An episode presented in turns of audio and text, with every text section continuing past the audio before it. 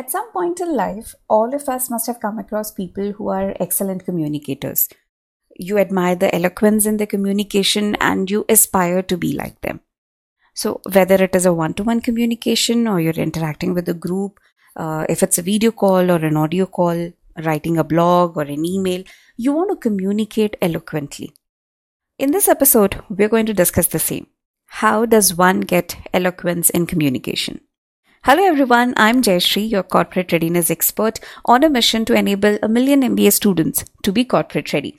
So please keep your notebook and pen handy and let's dive into how to get eloquence in your communication. Now, eloquence means being smooth and effortless in the way one communicates. Okay, it's the ease with which one communicates. How are some people able to do it? I started reflecting on times I did something with these and I went back to school times when I prepared well for an exam. So say for example, there is a particular topic that I have read well and I know the topic well. So in the exam, if a question is asked on that topic for two marks or for five marks, I can attempt that well. I can write a two line a uh, short description and I can elaborate on that as well. Whereas if there is a topic on which I haven't prepared, and I need to write a long answer on that, I would obviously not be able to do that. I'll be wondering what to write. I also made a list of few people whom I consider eloquent speakers, and I made a note of what all I admire in them. So, two prominent things were highlighted.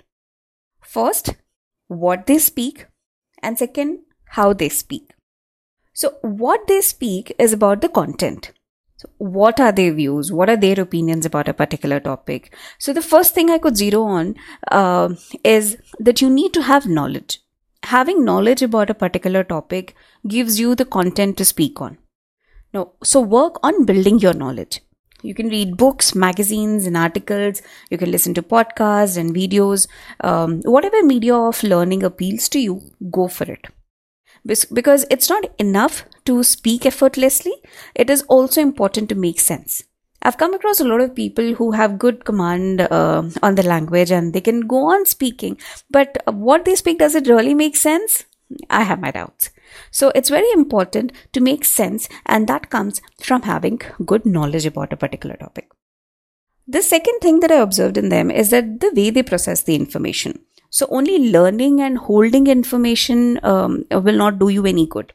You need to make use of that information. Read, understand, assimilate and internalize the information.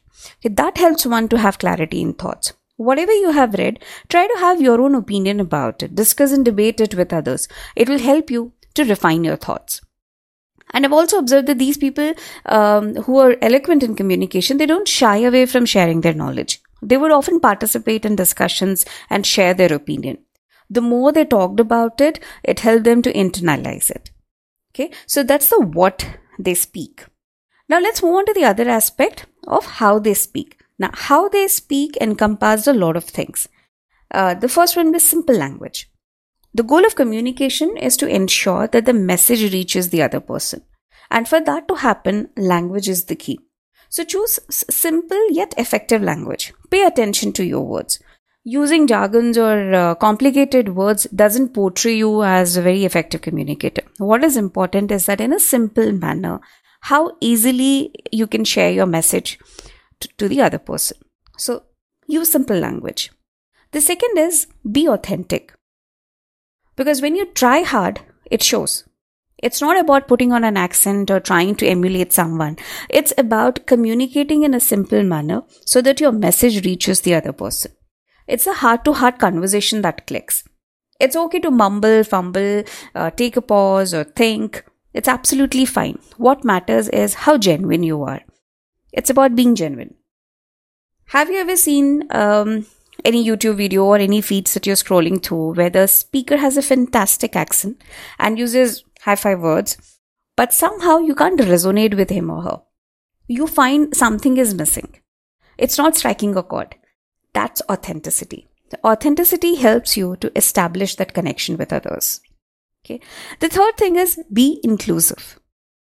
Don't let the conversation be all about yourself. So if you go on beating your own drum, like I, me, myself, then it won't interest people involve them, ask them questions, seek their opinions, be inclusive when you're communicating with someone. Next is uh, voice modulation. Your tone, your speed uh, of speech, your volume, all these matter a lot. Listen to the people you admire and observe how they speak. The way they stress the words, the speed, the clarity, and the modulation in their voice, it expresses the emotion behind the words.